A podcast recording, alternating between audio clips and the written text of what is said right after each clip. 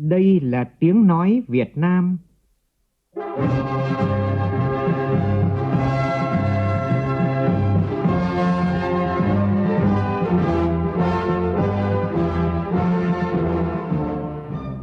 là tiếng nói Việt Nam, phát thanh từ Hà Nội, thủ đô nước Cộng hòa xã hội chủ nghĩa Việt Nam.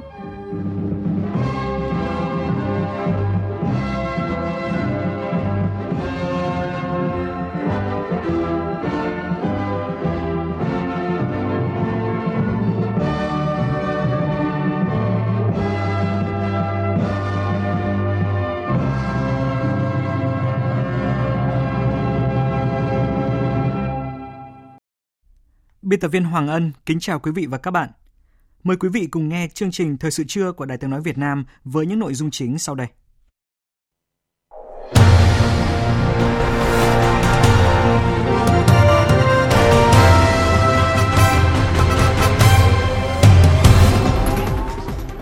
Chủ tịch nước Nguyễn Xuân Phúc thăm chúc Tết và trao quà tặng gia đình chính sách hoàn cảnh khó khăn tại thành phố Hải Phòng. Thủ tướng Phạm Minh Chính dự khánh thành hai công trình giao thông trọng điểm ở Quảng Ninh có tổng trị giá hơn 4.000 tỷ đồng. Nhiều doanh nghiệp kiến nghị dịp 30 tháng 4 mùng 1 tháng 5 sắp tới là thời gian thích hợp để mở cửa du lịch quốc tế, bởi nếu triển khai chậm hơn sẽ làm giảm sức hấp dẫn thu hút khách quốc tế của du lịch Việt Nam. Trong phần tin thế giới, Liên minh châu Âu đang đẩy nhanh các giải pháp nhằm hạ nhiệt căng thẳng khi Nga và Mỹ đều có những hành động cứng rắn liên quan đến Ukraine. Nhật Bản kêu gọi các công ty tiếp nhận thực tập sinh giám sát tình trạng bạo hành ở nơi làm việc.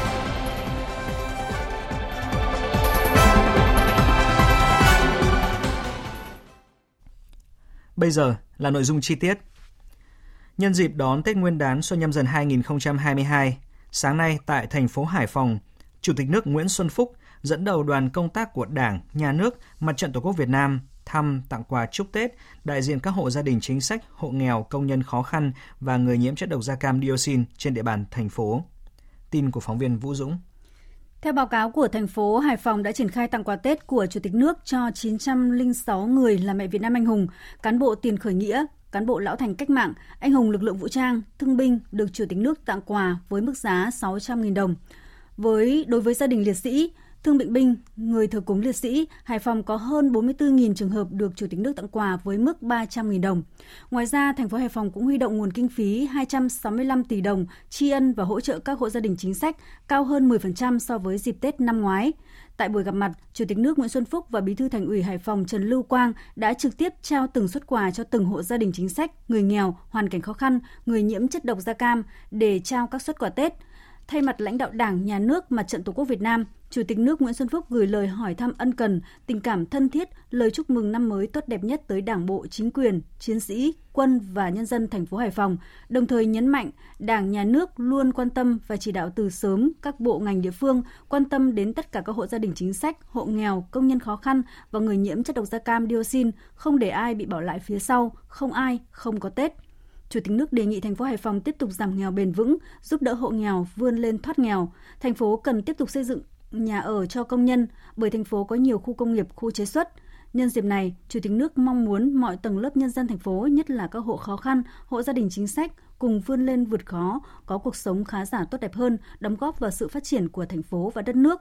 Tiếp đó, trong sáng nay, Chủ tịch nước Nguyễn Xuân Phúc đã thăm nhà máy sản xuất ô tô VinFast, tặng quà chúc Tết công nhân lao động tại nhà máy.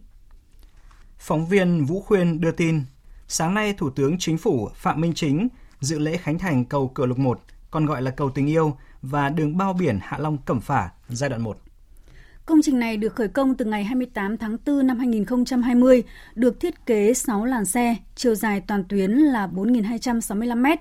Trong đó, cầu chính được thiết kế dạng vòm ống thép nhồi bê tông, phần cầu dẫn dài 565 m, đường dẫn dài 3.380 m, tổng mức đầu tư hơn 2.100 tỷ đồng.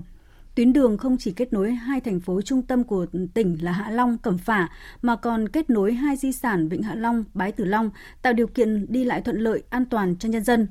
Phát biểu tại lễ khánh thành, Thủ tướng Phạm Minh Chính nêu rõ, việc đưa các công trình này vào sử dụng và thông tuyến cao tốc Vân Đồn Móng Cái có ý nghĩa quan trọng đối với sự phát triển của tỉnh Quảng Ninh, tạo điều kiện thuận lợi cho giao thông đi lại giữa các khu vực của thành phố Hạ Long và Cẩm Phả, là động lực để phát triển nhanh kinh tế xã hội, đẩy nhanh phát triển các dự án trong khu vực, nhất là các dự án của nhà đầu tư chiến lược, tạo kết nối giao thông đồng bộ và diện mạo mới cho hai thành phố Hạ Long Cẩm Phả nói riêng và tỉnh Quảng Ninh nói chung. Chúng ta xác định phát triển cho ba cái đột phá chiến lược, trong đó có cái đột phá chiến lược về hạ tầng, à, đặc biệt là hạ tầng giao thông. Thì Quảng Ninh đã làm cái công việc này rất tốt trong suốt mấy cái nhiệm kỳ vừa qua góp phần vào chứng minh một cái chủ trương rất đúng đắn của Đảng và nhà nước ta và trên thực tế là nó mang lại cái hiệu quả rất là cụ thể. Chúng ta phát triển hạ tầng giao thông để phát triển bền vững từ chiều rộng sang chiều sâu, nâng cao cái chất lượng của phát triển, tái cơ cấu lại cái nền kinh tế của chúng ta. Ta hình dung ra một hai công trình nhưng mà ta phải thấy cả cái hệ thống của chúng ta chuyển động Trong thời gian tới, Thủ tướng đề nghị tỉnh Quảng Ninh phát huy các kết quả đã đạt được, tiếp tục tập trung đẩy nhanh tiến độ thực hiện các dự án trọng điểm đã và đang triển khai như là cầu Cửa Lục 3, hoàn chỉnh nút giao thông đầm Nhà Mạc, nút giao Hạ Long Xanh, tuyến đường ven sông nối từ đường cao tốc Hạ Long Hải Phòng đến thị xã Đông Triều, đường dẫn cầu Bến Phà Rừng phía tỉnh Quảng Ninh để đảm bảo tiến độ hoàn thành các công trình đưa vào sử dụng, sớm phát huy hiệu quả đầu tư, tạo động lực thúc đẩy nhanh phát triển kinh tế xã hội, dịch vụ du lịch. Cũng trong sáng nay, Thủ tướng Phạm Minh Chính thăm chúc Tết cán bộ công nhân người lao động ngành than tại công ty cổ phần than Đèo Nai thuộc Tập đoàn Công nghiệp Than khoáng sản Việt Nam. Thay mặt lãnh đạo Đảng, Nhà nước, Thủ tướng Phạm Minh Chính biểu dương và đánh giá cao thành tích của ngành than trong năm qua. Triển khai nghị quyết đại hội lần thứ 13 của Đảng, đại hội Đảng các cấp ngành than phải đảm bảo năng lượng cho đất nước, sẵn sàng cho nhu cầu năng lượng cao hơn năm 2021. Dự kiến tăng trưởng năm nay cao hơn năm trước thì tăng trưởng về năng lượng điện cũng phải phát triển cao hơn. Thủ tướng đề nghị cần phát huy truyền thống lịch sử hào hùng, xây dựng giai cấp công nhân kỷ luật đồng tâm, phát huy mọi nguồn lực cho phát triển, nhất là phát huy nội lực, phát triển nền kinh tế độc lập tự chủ của đất nước nói chung, của địa phương nói riêng, phát huy tinh thần sáng tạo, phát triển ngành than bền vững, thực hiện các cam kết bảo vệ môi trường, thực hiện nghiêm các nghĩa vụ với nhà nước. Thủ tướng yêu cầu về lâu dài phải nâng cao năng suất lao động, đầu tư công nghệ khai thác than hiện đại, giảm thiểu tai nạn trong lao động, xây dựng ổn định các chính sách hợp lý cho ngành than, có tầm nhìn, tư duy đột phá, có chiến lược, đầu tư mang lâu dài hiệu quả, phù hợp, chống tiêu cực, nhất là khai thác than ngoài hầm mỏ. Bên cạnh đó, Thủ tướng yêu cầu ngành than phải làm tốt công tác phòng chống dịch, tỉnh ưu tiên tiêm chủng cho người lao động, công nhân, những người có nguy cơ cao, chủ động thuốc điều trị, chăm lo đời sống của chăm lo đời sống người lao động về nghỉ Tết chu đáo, vui vẻ, an toàn, động viên những người lao động ở lại trực tiếp sản xuất, làm tốt công tác an sinh xã hội nói chung, nhất là những đối tượng chính sách, người nghèo, người yếu thế, công nhân ở vùng sâu, vùng xa. Nhân dịp này, Thủ tướng Phạm Minh Chính tặng quà Tết cho công nhân, người lao động ngành than. Sáng nay, ông Trần Cẩm Tú, Ủy viên Bộ Chính trị, Bí thư Trung ương Đảng, Chủ nhiệm Ủy ban Kiểm tra Trung ương cùng đoàn công tác đã đến thăm chúc Tết tặng quà lực lượng tuyến đầu chống dịch COVID-19 tỉnh Quảng Bình, thăm động viên và tặng quà Tết các gia đình chính sách hộ nghèo trên địa bàn. Tin của phóng viên Thanh Hiếu tại miền Trung. Năm 2021, từ khi dịch bùng phát và lan nhân, tỉnh Quảng Bình đã khẩn trương thiết lập các vùng giãn cách xã hội, thành lập trung tâm chỉ huy phòng chống dịch, đồng thời triển khai quyết liệt công tác phòng chống dịch Nhờ đó đã kiểm soát và ngăn chặn được dịch lây lan. Thay mặt lãnh đạo Đảng, Nhà nước, ông Trần Cẩm Tú, Ủy viên Bộ Chính trị, Bí thư Trung ương Đảng, Chủ nhiệm Ủy ban Kiểm tra Trung ương đánh giá cao những đóng góp của toàn thể cán bộ, nhân viên y tế, chiến sĩ lực lượng vũ trang, những người ở tuyến đầu chống dịch đã không quản ngại gian khổ, vượt lên những điều kiện khó khăn, thiếu thốn để chống dịch. Nhân dịp năm mới nhâm dần 2022, Ông Trần Cẩm Tú gửi lời chúc mừng năm mới đến các cán bộ, chiến sĩ và nhân dân tỉnh Quảng Bình, đồng thời đề nghị tỉnh Quảng Bình quán triệt chỉ thị của Ban Bí thư về thực hiện nghiêm Tết Nguyên đán nhâm dần năm 2022, tập trung cao nhất cho công tác phòng chống dịch, phát triển kinh tế xã hội, chăm lo đời sống gia đình chính sách, hộ nghèo, đồng bào miền núi, vùng sâu, vùng xa, dân tộc thiểu số, lực lượng vũ trang để mọi người, mọi nhà đều được vui Tết, đón xuân trong không khí an lành và hạnh phúc. Ông Trần Cẩm Tú, Ủy viên Bộ Chính trị, Bí thư Trung ương Đảng, chủ nhiệm Ủy ban Kiểm tra Trung ương đề nghị Tôi cũng muốn mong muốn đề nghị công chí là phải tiếp tục à, đẩy mạnh cái công tác cây cây cây phát triển kinh tế xã hội, vừa chăm lo Tết cho cho nhân dân, vừa làm tốt cái công tác phòng chống dịch trong cái bối cảnh khó khăn này. Chúng ta thường xuyên chăm lo làm tốt công tác xây dựng chỉnh đốn đảng, xây dựng đảng, xây dựng cơ quan đơn vị thật sự trong sạch vững mạnh Dịp này, ông Trần Cẩm Tú đã trao quà Tết tặng lực lượng tuyến đầu phòng chống dịch COVID-19, tặng quà Tết các gia đình chính sách, hộ nghèo, công nhân lao động tại xã Quảng Đông, huyện Quảng Trạch, tỉnh Quảng Bình. Sáng nay, đoàn công tác do Ủy viên Bộ Chính trị, trưởng Ban Kinh tế Trung ương Trần Tuấn Anh làm trưởng đoàn đã đến thăm chúc Tết Đảng bộ, chính quyền nhân dân tỉnh Lai Châu và dự chương trình Tết Xuân Vầy Xuân Bình An năm 2022 tại Trung tâm Hội nghị Văn hóa tỉnh Lai Châu. Phát biểu tại chương trình Tết Xuân về Xuân Bình An, trưởng Ban Kinh tế Trung ương Trần Tuấn Anh đánh giá cao sự quan tâm của tỉnh Lai Châu và tổ chức công đoàn Lai Châu dành cho đoàn viên người lao động thời gian qua, từ đó giúp đoàn viên người lao động luôn tin tưởng vào chủ trương đường lối của Đảng, chính sách pháp luật của nhà nước, Trưởng ban Kinh tế Trung ương mong muốn năm 2022 và những năm tiếp theo, công chức viên chức lao động tỉnh Lai Châu nỗ lực phấn đấu nâng cao trình độ chuyên môn nghề nghiệp, làm việc sáng tạo, năng suất, chất lượng, đồng thời tiếp tục khẳng định là lực lượng tiên tiến đi đầu của xã hội, đóng góp ngày càng nhiều cho sự phát triển của cơ quan đơn vị doanh nghiệp, góp phần thực hiện thắng lợi nghị quyết đại hội 13 của Đảng và nghị quyết đại hội Đảng bộ tỉnh Lai Châu đã đề ra. Dịp này, đoàn công tác của Ban Kinh tế Trung ương đã tặng 200 xuất quà với trị giá 250 triệu đồng cho đoàn viên người lao động có hoàn cảnh khó khăn, tặng quà cho Liên đoàn Lao động tỉnh Lai Châu, thăm tặng quà Bộ Chỉ huy Bộ đội Biên phòng tỉnh Lai Châu và một hộ nghèo trên địa bàn thành phố Lai Châu.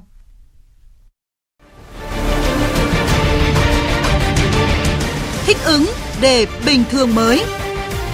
Thích ứng để bình thường mới.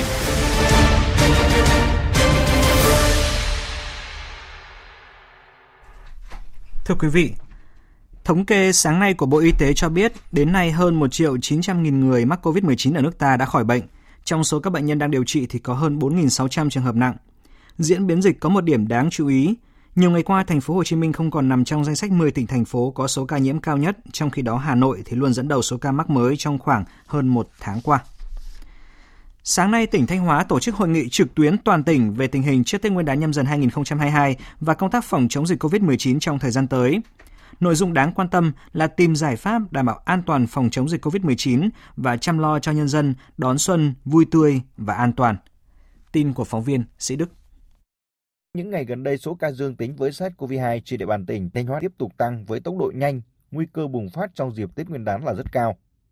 Chính quyền các cấp tập trung cao nhất cho công tác phòng chống dịch COVID-19, đồng thời kiểm soát chặt chẽ và yêu cầu người từ vùng dịch trở về địa phương phải thực hiện nghiêm việc khai báo và theo dõi y tế, cách ly theo quy định.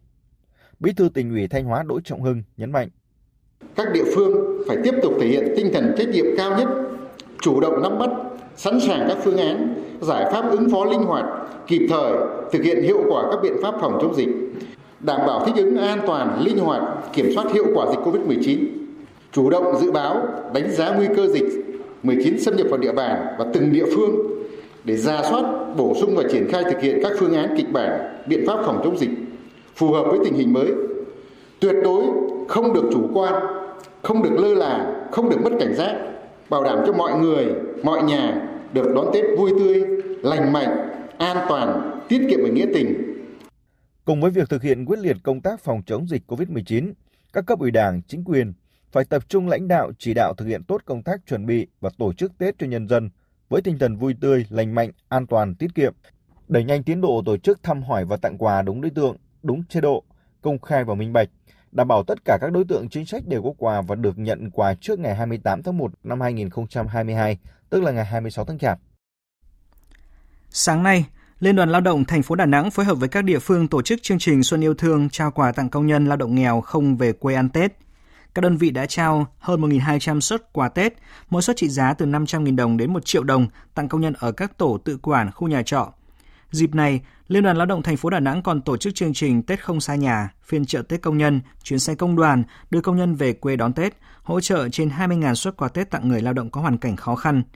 Bà Đinh Thị Thanh Hà, Phó Chủ tịch Liên đoàn Lao động thành phố Đà Nẵng cho biết, dịp Tết nhâm dần, hơn 1.000 lao động ngoại tỉnh ở lại thành phố Đà Nẵng đón Tết tiếp tục cái chuỗi hoạt động chăm lo cho người lao động trong cái dịp Tết Nguyên đán này. Trong tuần này đẩy nhanh cái tiến độ trao quà các khu dân cư, đặc biệt là các khu trọ để kịp thời gửi những cái món quà đến lao động ngoại tỉnh không thể về quê đón Tết, nhất là những cái lao động mà đang nằm trong khu phong tỏa trong cái dịp Tết này nhằm động viên họ, giúp cho họ có một cái Tết thực sự là ấm cúng. Sáng nay, Ban chỉ đạo phòng chống dịch COVID-19 tỉnh Khánh Hòa cho biết, theo quy định của Bộ Y tế, tỉnh này đã đạt các điều kiện tiêu chí cấp 1, tức là cấp bình thường mới. Tin của phóng viên Thái Bình thường trú tại miền Trung tỉnh Khánh Hòa hiện có 6 địa phương được xác định dịch ở cấp độ 1, 3 địa phương cấp độ 2 gồm Vạn Ninh, Ninh Hòa, Diên Khánh. Tỉnh Khánh Hòa đủ điều kiện đạt các tiêu chí để đạt cấp độ 1 bình thường mới. Cụ thể, tiêu chí số ca mắc tại cộng đồng là 47,4 ca trên 100.000 người một tuần, thấp hơn mức chuẩn 50 ca. Tỷ lệ người từ 18 tuổi trở lên được tiêm ít nhất một liều vaccine phòng COVID-19 ở tỉnh đạt hơn 102%, quy định từ 70% trở lên.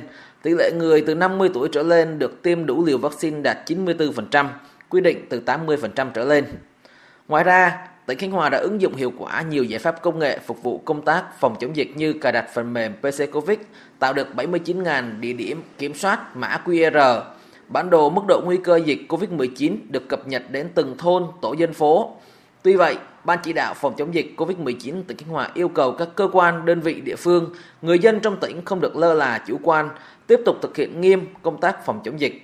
Dịp Tết Nguyên đán, tăng cường quản lý người từ nước ngoài về, phối hợp với ngành du lịch, tạo điều kiện thuận lợi cho du khách đến Khánh Hòa tham quan nghỉ dưỡng, trên cơ sở phải giám sát và thực hiện nghiêm công tác phòng chống dịch. Bác sĩ Bùi Xuân Minh, Giám đốc Sở Y tế tỉnh Khánh Hòa cho biết, ngành y tế tỉnh chủ động nâng cao năng lực điều trị và phương án ứng phó khi có ca nhiễm biến thể Omicron. Tỉnh Khánh Hòa giai đoạn hiện nay chuyển sang trạng thái bình thường mới. À, tuy nhiên để bảo đảm sức khỏe cho người dân trong dịp Tết Nguyên đán, từ phía ngành y tế đề nghị người dân quan tâm bảo đảm 5K, tuân thủ cái tiêm vaccine đầy đủ, bà con đến các điểm tiêm tiêm mũi ba đầy đủ, đảm bảo an toàn. Và khi mắc thì bệnh nhẹ. Tiếp theo là một thông tin đang được dư luận quan tâm. Thực hiện chỉ đạo của Thủ tướng Chính phủ trên cơ sở thống nhất với Bộ Y tế về đánh giá kết quả phòng chống dịch đến thời điểm hiện tại để đảm bảo sức khỏe thể chất tinh thần của trẻ mầm non, học sinh, học viên, sinh viên, Bộ Giáo dục và Đào tạo vừa đề nghị Ủy ban nhân dân các tỉnh thành phố trực thuộc trung ương căn cứ tình hình dịch tại địa phương, tính đến địa bàn cấp xã phường, chỉ đạo xây dựng kế hoạch lộ trình cụ thể để tổ chức dạy học trực tiếp cho học sinh sinh viên hoàn thành trước ngày 14 tháng 2. Bộ trưởng Bộ Giáo dục và Đào tạo Nguyễn Kim Sơn nhấn mạnh, để chuẩn bị đón học sinh quay trở lại trường học an toàn, cần sự phối hợp chặt chẽ của các ban ngành chức năng trong chuẩn bị và triển khai các kịch bản khi đón học sinh trở lại trường học trực tiếp phù hợp với tình hình dịch bệnh tại địa phương. Cũng đề nghị là các đồng chí lãnh đạo các tỉnh chỉ đạo sự phối hợp giữa Sở Giáo dục và Đào tạo và Sở Y tế trong việc lên các kịch bản để có cái chuẩn bị tốt nhất và tránh hai cái cực đoan. Cái cực đoan là trần trừ, e rè, thái quá. Nhưng mà cũng tránh một cái cực đoan là khi mà chuyển sang một trạng thái mới để tích cực đưa học sinh tới trường thì lại chủ quan chuẩn bị không chu đáo buông lỏng phó mặc cho các trường phó mặc cho thầy cô cho nên là chúng ta rất là khẩn trương cương quyết nhưng tránh cả hai cái cực đoan cần phải có chuẩn bị chu đáo nhiều mặt thì mới có thể thực hiện được Nhân dịp Tết Nguyên đán sắp đến, Công đoàn ngành giáo dục Hà Nội tổ chức các hoạt động chăm lo cho nhà giáo người lao động. Các nhà trường cũng đã chủ động chăm lo tới đội ngũ nhà giáo người lao động bằng những phần quà ý nghĩa để kịp thời động viên, hỗ trợ đời sống vật chất tinh thần của các công đoàn viên. Phóng viên Minh Hường thông tin. Năm nay, Công đoàn ngành đã phối hợp với Sở Giáo dục và Đào tạo Hà Nội hỗ trợ tặng quà gần 800 cán bộ giáo viên, nhân viên hoàn cảnh khó khăn diện chính sách, mỗi suất hỗ trợ từ 1 đến 2 triệu đồng với tổng kinh phí hơn 1,3 tỷ đồng. Bà Trần Thị Thu Hà, Chủ tịch Công đoàn ngành giáo dục Hà Nội cho biết. Với các nhà giáo của khối ờ, mầm non ngoài công lập thì năm vừa qua bị ảnh hưởng rất nặng nề bởi đại dịch Covid-19. Các cô giáo thì không đến trường, không có thu nhập Chúng tôi cũng đã à, phối hợp với Liên đoàn Lao động các quận, huyện để quan tâm hỗ trợ các nhà giáo thuộc đối tượng này. Riêng với ngành thì à, chúng tôi cũng đã hỗ trợ cho 300 nhà giáo của khối mầm non, đặc biệt là các nhà giáo của khối ngoài công lập. Mỗi nhà giáo được hỗ trợ với à, mức là 2 triệu đồng để động viên các thầy cô giáo nhân dịp Tết đến xuân về. Đón Tết Nguyên đán nhâm dần 2022, Sở Giáo dục và Đào tạo Hà Nội và Công đoàn ngành còn tổ chức buổi gặp mặt 23 nhà giáo là vợ, 96 học sinh là con các chiến sĩ đang công tác tại biển đảo. Đây là hoạt động thường niên của ngành giáo dục và đào tạo Hà Nội, thể hiện tình cảm, sự trân trọng, tri ân của toàn thể cán bộ, giáo viên, nhân viên và học sinh thủ đô đối với những chiến sĩ đang làm nhiệm vụ bảo vệ Tổ quốc nơi biển đảo. Cô Đỗ Thị Xuân, nhân viên y tế của trường Trung học phổ thông Phúc Thọ, có chồng đang công tác tại biển đảo cho biết. Ba mẹ con tôi rất là vui mừng, đôi lúc ở mất cả ngủ để đi nhận cái quà của Sở Giáo dục à, Đào tạo quan tâm, công đoàn ngành quan tâm. Vợ chồng tôi cũng bảo là thôi thì anh cũng cố gắng yên tâm công tác ở nhà thì đã có gia đình nội ngoại quan tâm với hai là cơ quan đoàn thể bộ ngành cũng quan tâm đến gia đình, cũng yên tâm là gia đình luôn luôn có một cái Tết đầm ấm, đầy đủ. Thưa quý vị, thưa các bạn, Bộ Văn hóa Thể thao và Du lịch sẽ trình Thủ tướng Chính phủ kế hoạch mở cửa hoàn toàn các hoạt động du lịch quốc tế từ ngày 1 tháng 5 năm nay, đồng thời cho phép khôi phục lại chính sách miễn thị thực đối với các trường hợp đối với các thị trường du lịch quốc tế đã được áp dụng trước năm 2020. Theo các chuyên gia, ngành du lịch và các địa phương cần điều chỉnh các quy định và ban hành hướng dẫn triển khai đồng bộ để mở cửa du lịch đón khách quốc tế đảm bảo an toàn và hiệu quả. Ghi nhận của phóng viên Phương Thoa. Theo ông Trần Quang Hiếu, Chủ tịch Hội đồng Quản trị công ty Amica GSC Travel, dịp 30 tháng 4 mùng 1 tháng 5 là thời gian thích hợp để mở cửa du lịch quốc tế. Vì nếu triển khai chậm hơn sẽ làm giảm sức hấp dẫn, thu hút khách quốc tế của du lịch Việt Nam trong bối cảnh nhiều quốc gia trong khu vực cũng chuẩn bị ban hành kế hoạch khôi phục du lịch quốc tế. Gì về du lịch thì chờ đến 2 năm nay rồi. Nếu như mà muộn hơn thì sẽ rất là khó khăn cho doanh nghiệp và du lịch trong cái xây dựng lại sản phẩm tổ chức lại bộ máy, bởi vì là con người cũng tản mát thì rất là nhiều rồi. Nếu mà dài hơn nữa thì sẽ rất là khó khăn. Tôi nghĩ đây là một cái quyết định mà tất cả các doanh nghiệp du lịch đều đang rất là chờ cho ờ, rõ được một cái triển vọng và một cái lịch trình để người ta cảm thấy có một cái sự chắc chắn và yên tâm để lên kế hoạch cho chuyến đi. Bởi vì là các công ty du lịch khi mà bán ờ, tour đó thì cũng phải bán trước cái thời gian tối thiểu khoảng từ 3 đến 4 tháng thì khách người ta thường có kế hoạch từ xa nhiều doanh nghiệp lữ hành cũng cho rằng việc thông tin sớm về thời gian mở cửa du lịch quốc tế giúp các doanh nghiệp du lịch kịp hoàn thiện và triển khai kế hoạch truyền thông, xúc tiến quảng bá, kết nối thị trường và chuẩn bị đón khách du lịch quốc tế vào dịp cao điểm này. Bên cạnh đó, từ nay đến tháng 5 là thời gian vừa đủ để các bộ ngành liên quan điều chỉnh các quy định và ban hành hướng dẫn triển khai nhằm đón khách du lịch quốc tế thuận lợi, đảm bảo an toàn dịch bệnh. Ông Nguyễn Mạnh Hòa, Chủ tịch Emotion Group Việt Nam cho rằng cần thống nhất chính sách đón khách quốc tế xuyên suốt từ trung ương đến địa phương. Quy, quy trình hiện tại bây giờ ấy là tạm ổn để khởi đầu mà nếu như để đón khách đại trà quy trình phải đồng bộ từ địa phương đến trung ương với khách du lịch quốc tế nó bắt buộc phải như vậy. Bây giờ mỗi địa phương mà làm một kiểu như hiện tại bây giờ với uh, chống dịch nội địa thì khó lắm.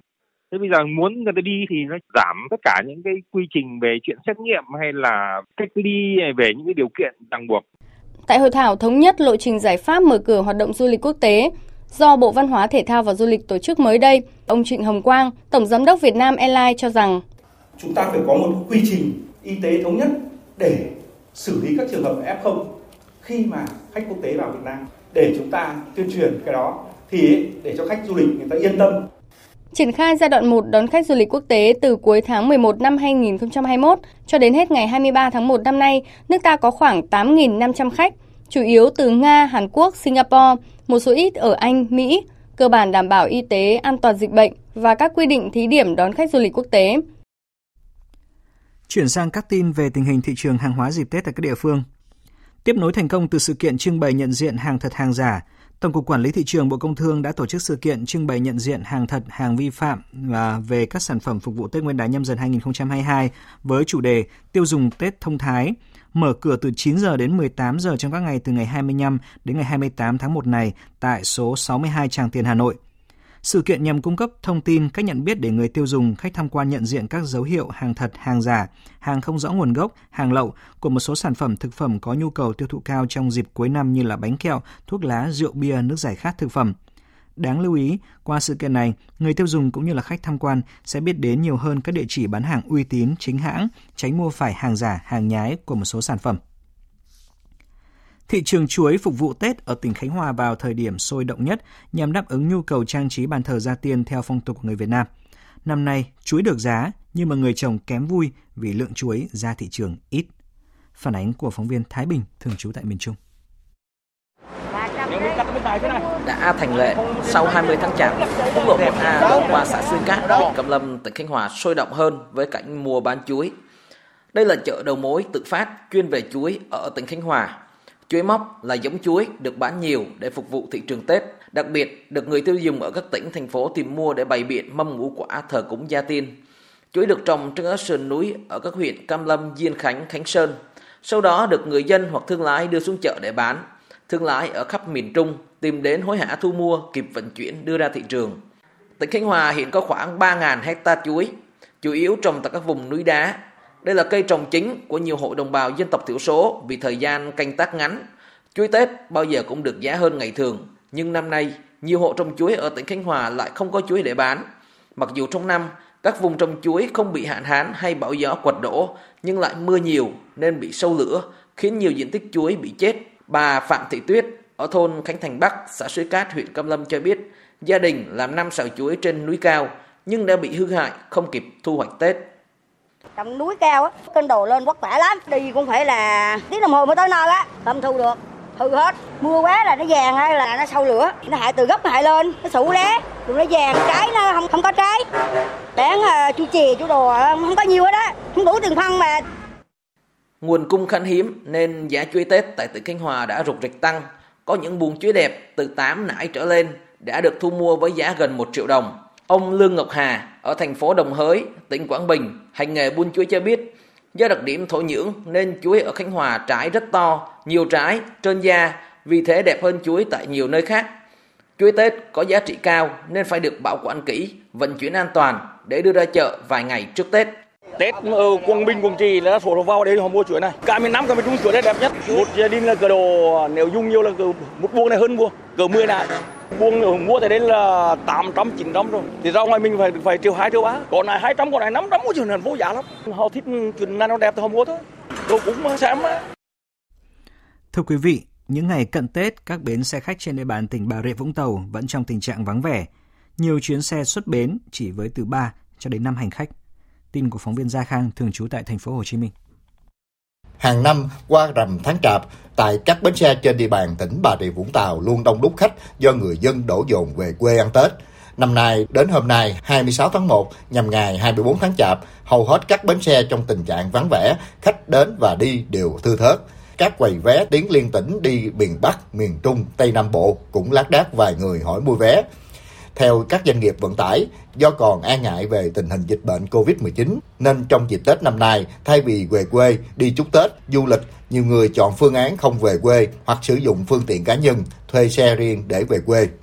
Dù khách thưa vắng, song công tác phòng chống dịch COVID-19 vẫn được các bến xe nghiêm túc thực hiện. Khu vực cổng vào, cửa sót vé các bến xe, tiếng loa nhắc nhở, yêu cầu hành khách chấp hành nghiêm các biện pháp phòng chống dịch, đo thân nhiệt, hướng dẫn khai báo y tế được phát đều đặn.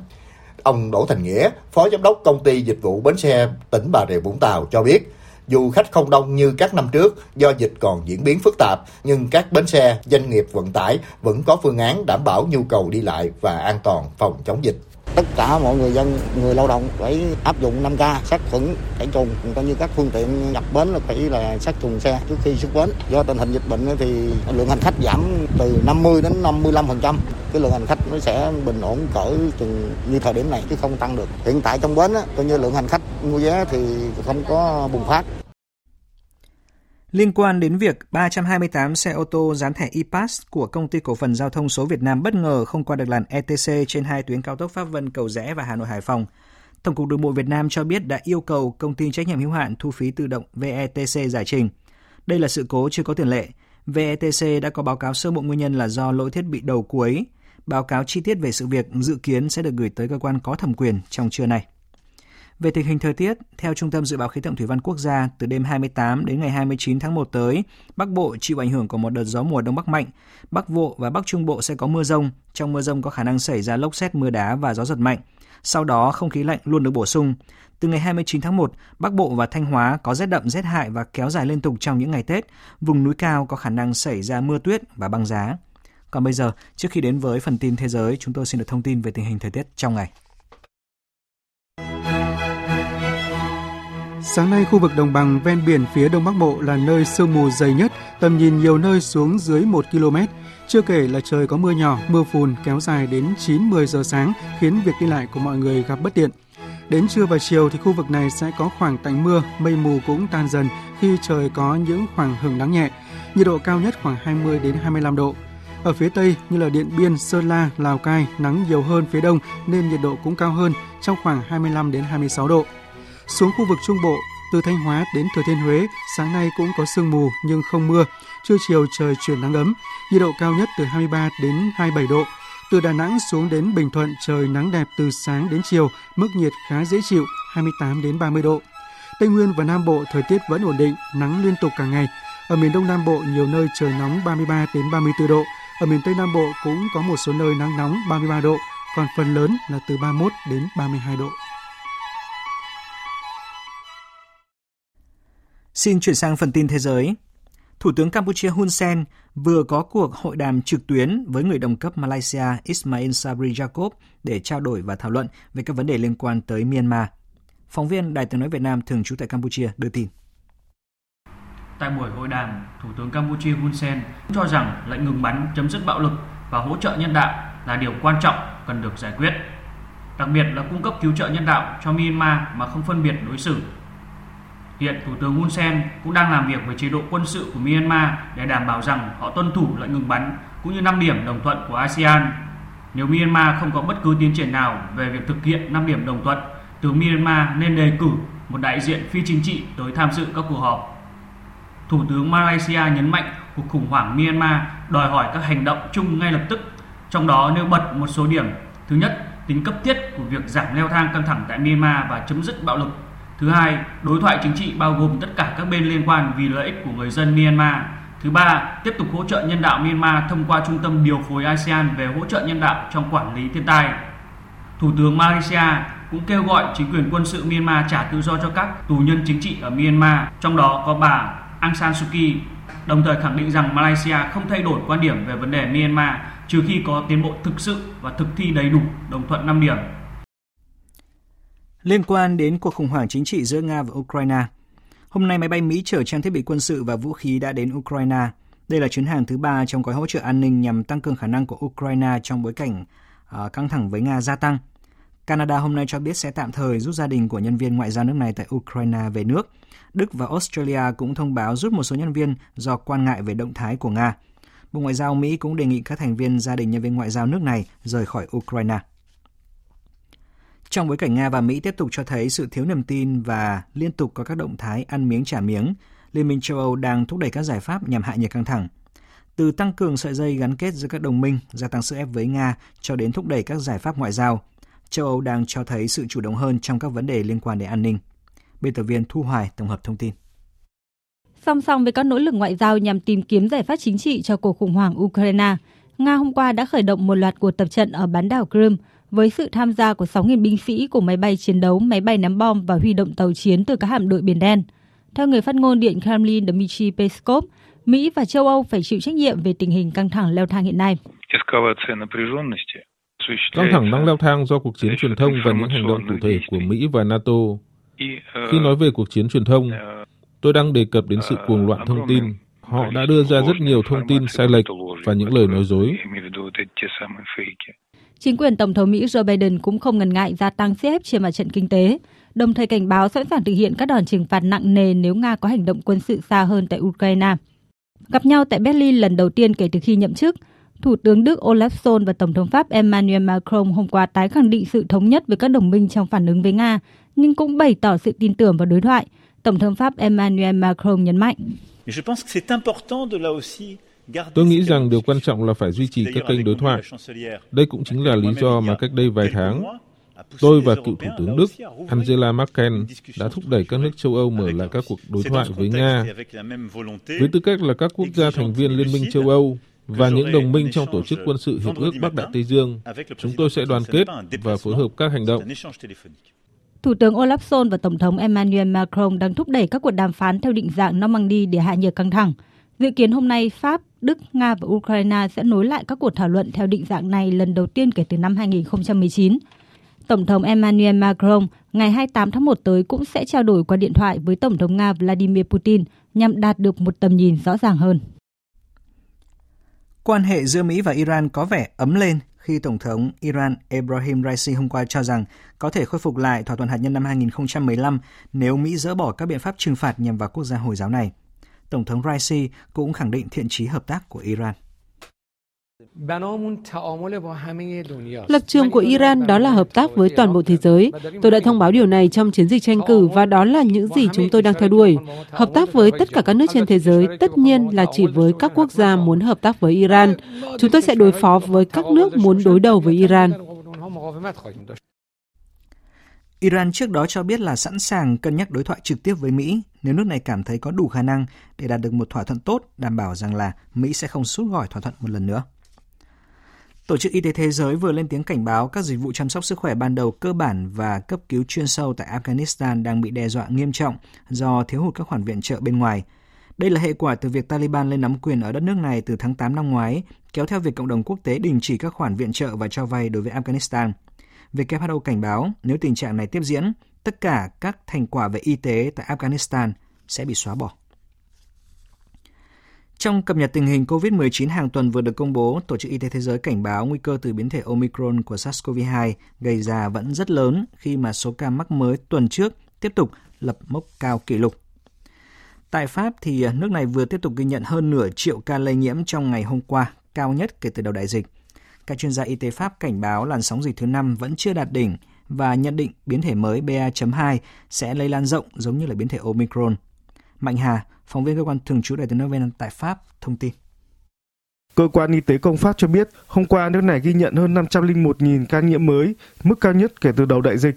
Tổng số người phải nhập viện cũng vượt mốc 30.000 ca, tiến sát mức đỉnh lập vào tháng 4 năm ngoái. Hiện cứ hơn 3 người Pháp đi xét nghiệm thì có một người dương tính với virus SARS-CoV-2.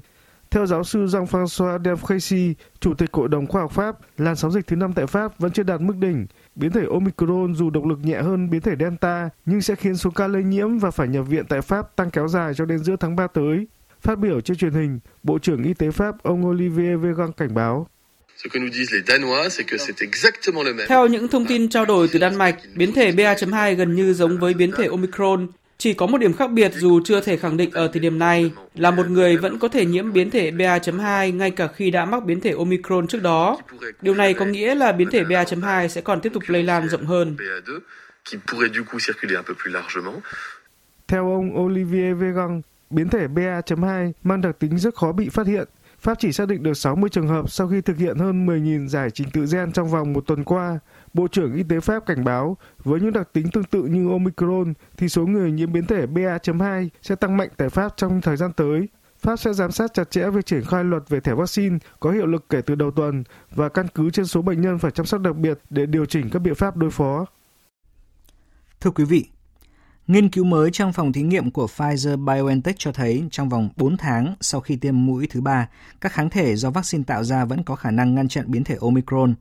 Một tháng sau khi tiêm mũi thứ ba vẫn có khả năng giảm nguy cơ nhập viện từ 92% xuống còn 83%. Còn theo Trung tâm Kiểm soát và Phòng ngừa Dịch bệnh của Hoa Kỳ, mũi tiêm thứ ba của các loại vaccine theo công nghệ mRNA như của Pfizer thì có khả năng ngăn ngừa nguy cơ nhập viện do COVID-19 lên tới 90%.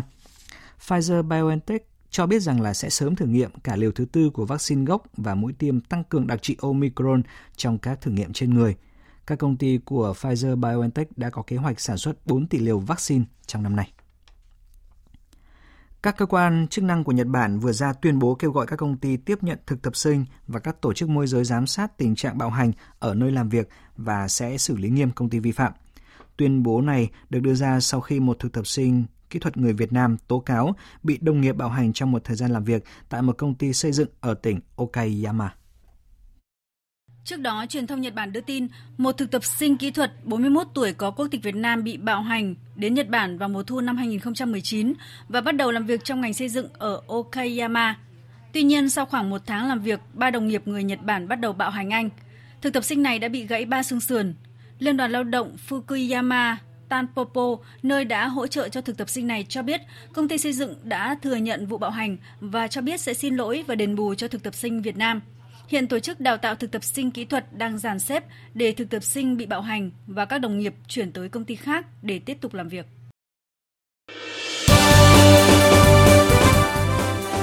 Thời sự tiếng nói Việt Nam. Thông tin nhanh. Bình luận sâu. Tương tác đa chiều.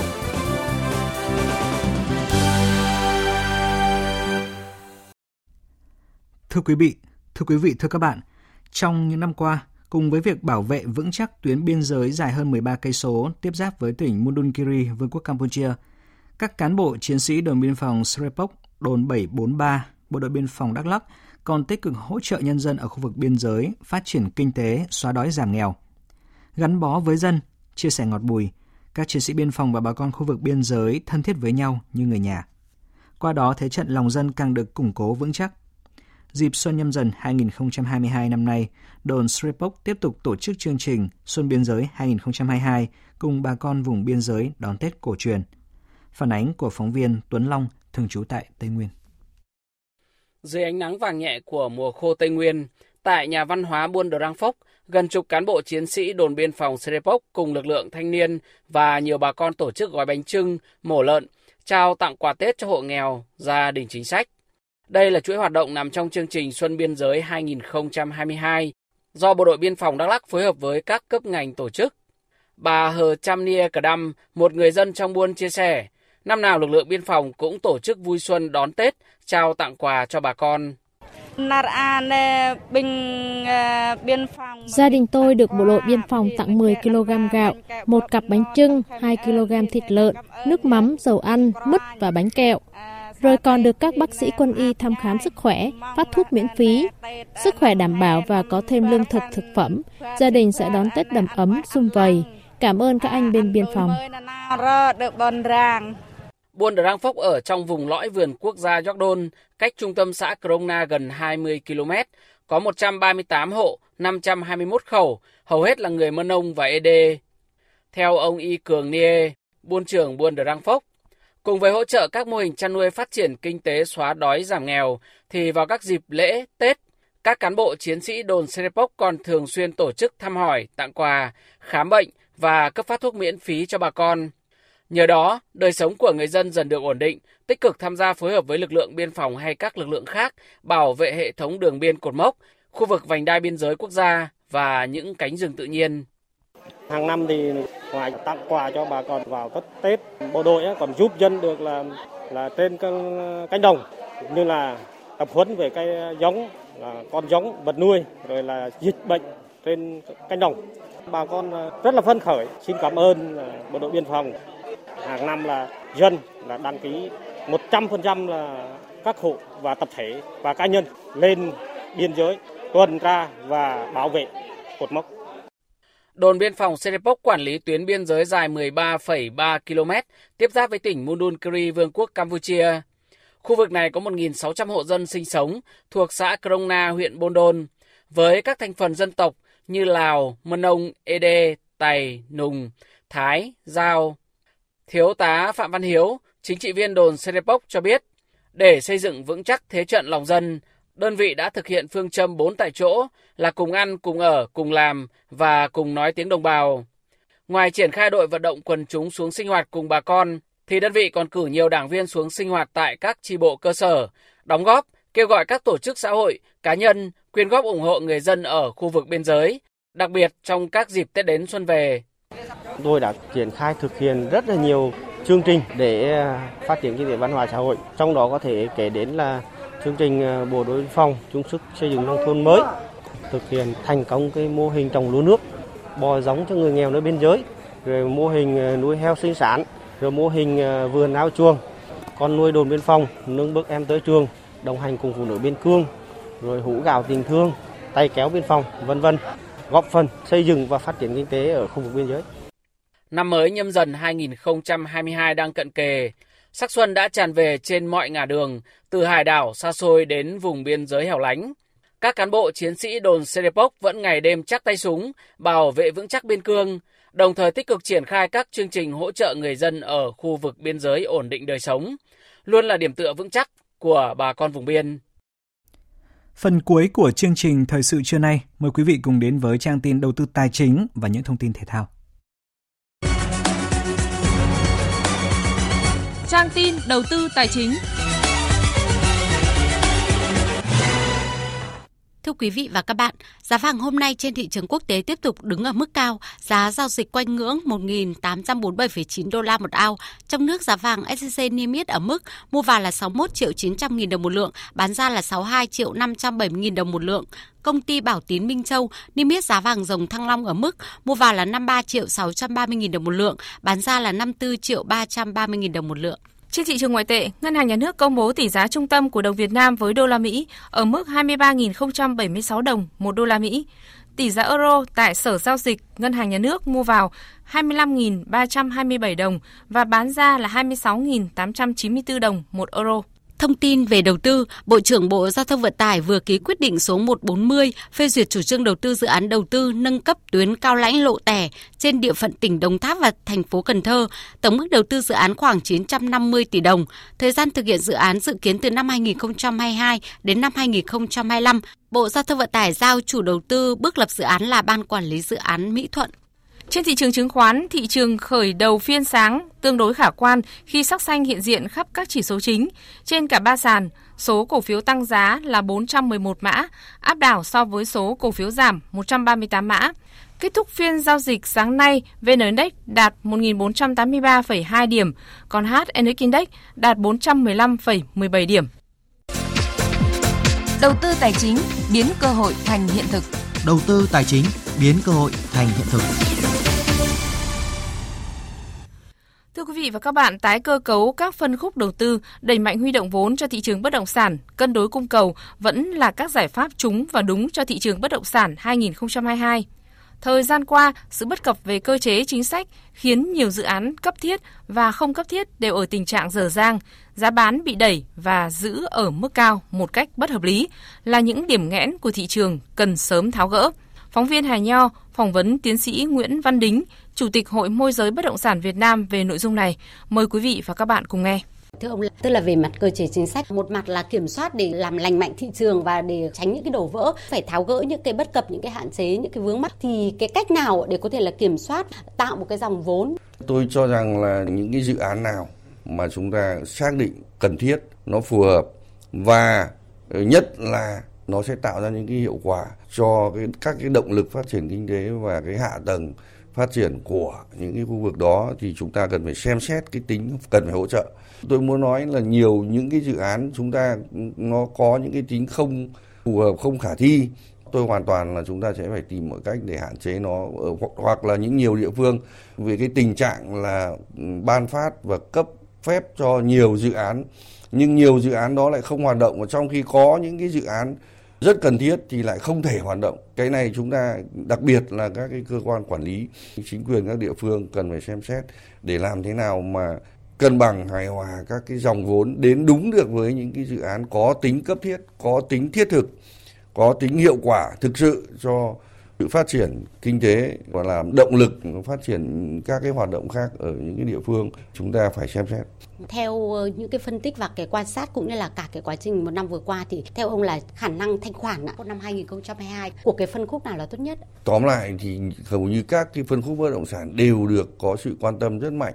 Nhưng chúng tôi thấy rằng là cứ dự án nào, khu vực nào được đầu tư phát triển mạnh thì ở đó là các nhà đầu tư quan tâm nhất là những cái vùng mới phát triển mà được sự quan tâm của chính quyền địa phương cũng như là sự quan tâm của các doanh nghiệp lớn và nhất là giá cả của nó. Chứ còn nghề cả Hà Nội hay thành phố Hồ Chí Minh, nói là khan hiếm nguồn hàng, nhưng những nguồn hàng có mà giá rất là cao, cái giá bất hợp lý. Tôi nói ví dụ như ở Đông Anh, ở Gia Lâm, Mỹ Đình chẳng hạn thì rõ ràng đấy là sự bất hợp lý thì nhà đầu tư người ta không quan tâm. Hướng tới cái sự phát triển ngày một tốt hơn. Góc độ so với năm 2021 thì cái diễn biến giá của năm 2022 có biến động nhiều không ạ? Năm 2022 giá của bất động sản khó có uh, sự cải thiện theo hướng giảm chắc chắn vẫn uh, duy trì ở ngưỡng cao Ờ, Ờ, đây chính là cái hệ quả của cái mà tôi đã phân tích là cung trên thị trường hiện nay ờ, rất là là thấp trong khi đó áp lực của việc tăng giá áp lực của lạm phát cũng lại đang cận kề với chúng ta giá của các cái nguyên vật liệu giá của đất đai giá của thuế đều tăng thì rõ ràng là cái việc mà để điều chỉnh theo hướng xu hướng giảm hiện nay theo chúng tôi là bài toán khó. Vâng ạ, xin trân trọng cảm ơn ông ạ.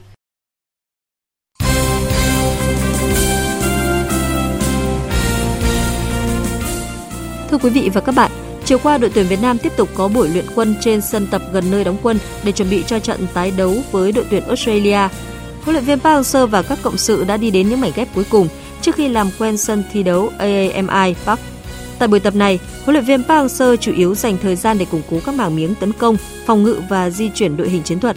Mặc dù khối lượng vận động đã được giảm tải nhằm điều chỉnh điểm rơi cho trận tái đấu với đội tuyển Australia. Trả lời phỏng vấn trước buổi tập, Tiền đạo Phạm Tuấn Hải cho biết, đến thời điểm hiện tại, toàn đội đã thích nghi với thời tiết và sinh hoạt ở Australia. Chiều nay, đội tuyển Việt Nam sẽ hoàn tất khâu chuẩn bị bằng buổi tập làm quen sân thi đấu AAMI Park. Trước buổi tập, huấn luyện viên Park Hang-seo và đội trưởng Đỗ Hùng Dũng sẽ tham dự họp báo trước trận đấu. Sau trận đấu với Nhật Bản, đội tuyển nữ Việt Nam đã không nghỉ ngơi mà bắt tay ngay vào việc luyện tập để chuẩn bị cho trận đấu cuối gặp Myanmar trong khuôn khổ bảng C vòng chung kết giải bóng đá nữ châu Á 2022. Mặc dù vừa dốc sức ở trận đấu với Nhật Bản, nhưng các cầu thủ nữ Việt Nam vẫn cố gắng hoàn thành các bài tập với tinh thần thoải mái, không khí vui vẻ.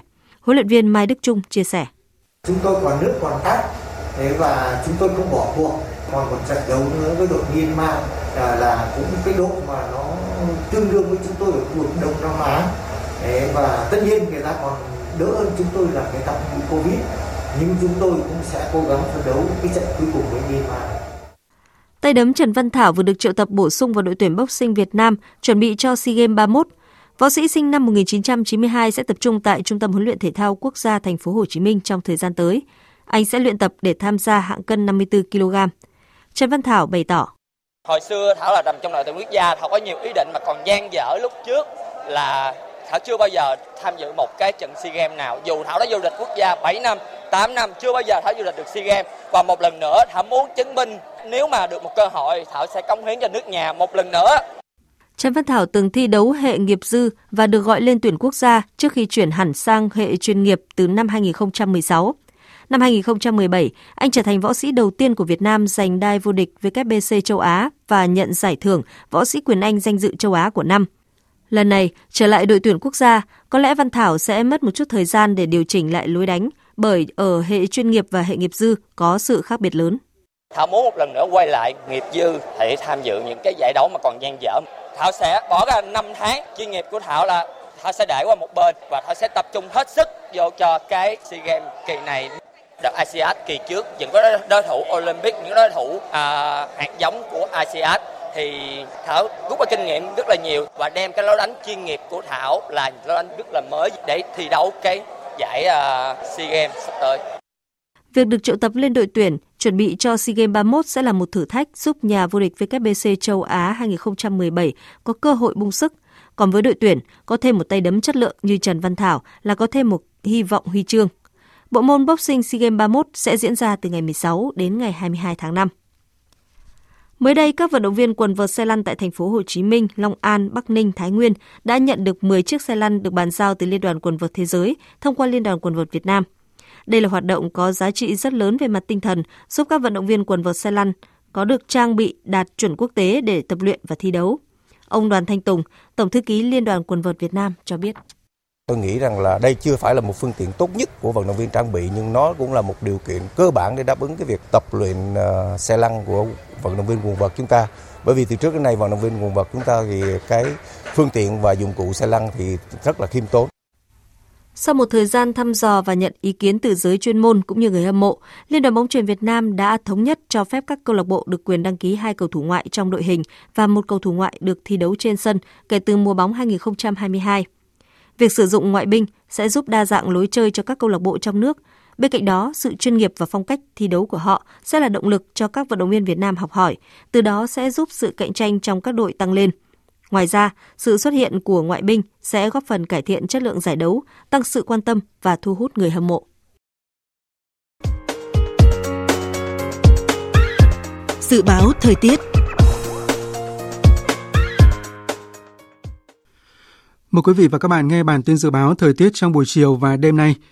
Khu vực Bắc Bộ chiều nắng, đêm có mưa vài nơi, gió nhẹ, đêm trời rét, nhiệt độ từ 17 đến 27 độ, riêng khu Tây Bắc từ 27 đến 29 độ, có nơi trên 29 độ. Khu vực từ Nghệ An đến Thừa Thiên Huế, chiều nắng, đêm có mưa vài nơi, gió nhẹ, đêm trời lạnh, nhiệt độ từ 19 đến 27 độ, phía Nam từ 26 đến 29 độ. Khu vực từ Đà Nẵng đến Bình Thuận, chiều nắng, đêm không mưa, gió Đông Bắc cấp 2, cấp 3, nhiệt độ từ 21 đến 31 độ. Tây Nguyên chiều nắng, chiều tối và đêm có mưa rào và rông vài nơi, gió nhẹ, nhiệt độ từ 18 đến 31 độ, có nơi trên 31 độ. Khu vực Nam Bộ chiều nắng, chiều tối và đêm có mưa rào và rông vài nơi, gió đông bắc đến đông cấp 2 cấp 3, nhiệt độ từ 22 đến 33 độ, có nơi trên 33 độ. Khu vực Hà Nội chiều giảm mây hưởng nắng, đêm có mưa phùn và sương mù, gió nhẹ, đêm trời rét, nhiệt độ từ 18 đến 25 độ. Tin dự báo thời tiết biển, Vịnh Bắc Bộ và vùng biển từ Quảng Trị đến Quảng Ngãi có mưa vài nơi, gió đông đến đông nam cấp 3, cấp 4. Khu vực Bắc Biển Đông có mưa vài nơi, trong mưa rông có khả năng xảy ra lốc xoáy và gió giật mạnh, gió Đông Bắc cấp 4, cấp 5, riêng phía Đông Bắc cấp 6, giật cấp 7, biển động. Vùng biển từ Bình Định đến Ninh Thuận, vùng biển từ Bình Thuận đến Cà Mau, khu vực giữa Biển Đông, khu vực Nam Biển Đông, khu vực quần đảo Hoàng Sa thuộc thành phố Đà Nẵng và khu vực quần đảo Trường Sa thuộc tỉnh Khánh Hòa có mưa rào rải rác và có nơi có rông ở phía đông nam, gió đông bắc cấp 4, cấp 5. Vùng biển từ Cà Mau đến Kiên Giang và Vịnh Thái Lan có mưa rào và rông vài nơi, gió nhẹ. Vừa rồi là những thông tin thời tiết. Bây giờ chúng tôi tóm lược những tin chính đã phát trong chương trình.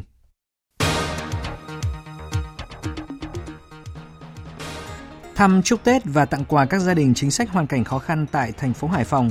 Chủ tịch nước Nguyễn Xuân Phúc đề nghị chính quyền thành phố tiếp tục giảm nghèo bền vững, giúp đỡ hộ nghèo vươn lên thoát nghèo. Thành phố cần tiếp tục chương trình xây dựng nhà ở cho công nhân bởi thành phố có nhiều khu công nghiệp, khu chế xuất. Bộ Giáo dục và Đào tạo đề nghị các tỉnh, thành phố trực thuộc Trung ương căn cứ tình hình dịch bệnh tại địa phương, chỉ đạo xây dựng kế hoạch lộ trình cụ thể để tổ chức dạy học trực tiếp cho học sinh sinh viên và hoàn thành trước ngày 14 tháng 2 tới đây. Liên minh châu Âu đang đẩy nhanh các giải pháp nhằm hạ nhiệt căng thẳng khi Nga và Mỹ đều có những hành động cứng rắn liên quan đến vấn đề Ukraine. Dự kiến hôm nay, Pháp, Đức, Nga và Ukraine sẽ nối lại các cuộc thảo luận theo định dạng Normandy lần đầu tiên kể từ năm 2019. Nhật Bản kêu gọi các công ty tiếp nhận thực tập sinh giám sát tình trạng bạo hành ở nơi làm việc.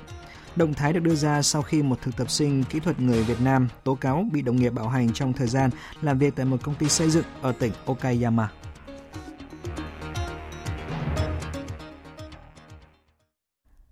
Thời lượng dành cho chương trình Thời sự trưa nay đến đây đã hết. Chương trình do các biên tập viên Hoàng Ân, Đức Hưng, Nguyễn Hằng biên soạn và thực hiện với sự tham gia của kỹ thuật viên Nguyễn Mến, chịu trách nhiệm nội dung Nguyễn Thị Tuyết Mai. Xin kính chào tạm biệt và hẹn gặp lại.